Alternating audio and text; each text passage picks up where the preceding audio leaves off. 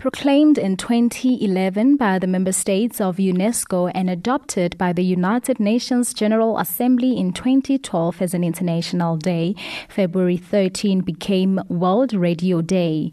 According to UNESCO, radio is a powerful medium for celebrating humanity in all its diversity and constitutes a platform for democratic discourse. At the global level, radio remains the most widely consumed medium. Its unique ability to reach reach out the widest audience means radio can shape a society's experience of diversity, stand as an arena for all voices to speak out, be represented, and heard. According to different international reports, radio continues to be one of the most trusted and used media in the world broadcast journalist and programming manager at 702, Shwe Shwe Ku, says emerging technology and social media has enabled radio to transform rapidly over the years. Radio has transformed rapidly over the past few years, enabled by the emerging technologies and the use of social media. We are in a place where listeners are co creating content with the various stations. There is no show where you will not hear a voice note from a listener commenting on a topic that's on air.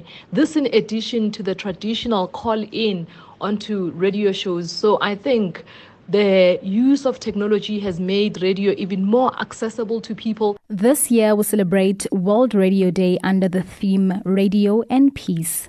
War as an antonym to peace signifies an armed conflict between countries or groups within a country, but may also translate into a conflict of media narratives. The narrative can increase tensions or maintain conditions for peace in a given context. For instance, weigh in on the rough or smooth conduct of elections, the rejection or integration of returnees, then rise or tempering of nationalistic fervor. In reporting and informing the general public, radio stations shape public opinion and frame a narrative that can influence domestic and international situations as well as decision making processes.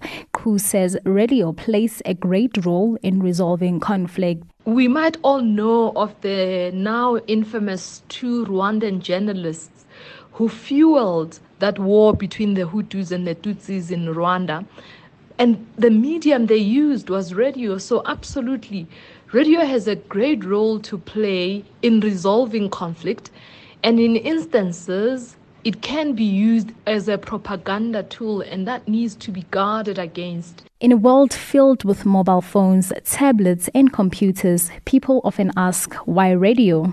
Students from Wits University say they will always choose radio because the medium still has the widest audience footprint, reaching millions who have no access to the internet. Radio Day to me means we get to celebrate radio broadcasters. I absolutely love radio. I grew up listening to Bobuji, Libodine Moranaka, and I absolutely appreciate uh, what radio does for us. It fills in the gaps of sound.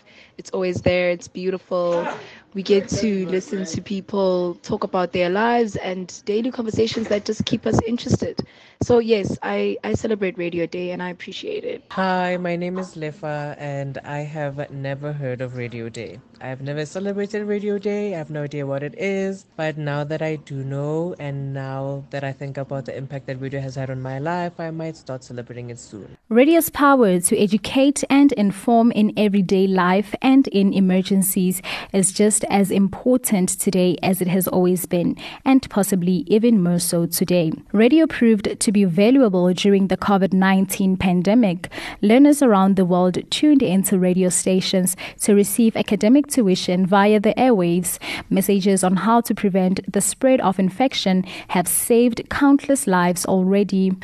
Ku says the world needs to continue investing in broadcasters and making them aware of the power of radio. I would say that we need to continuously invest in training and developing journalists and making them aware of the power of the medium, especially within the African continent, where so many people still use radio as a source of information because it's free and often comes in the languages that they speak and understand better instead of just the English medium, which is what we see in the online platforms. So, absolutely, radio has a big role to play in fighting against propaganda, um, and when used incorrectly, can become a propaganda machine. Radio is an everlasting, powerful communication tool which has survived the test of time. Its ease and accessibility to reach a vast audience quickly has allowed it to grow. For World Radio Day, I am Mapaballo Borotho.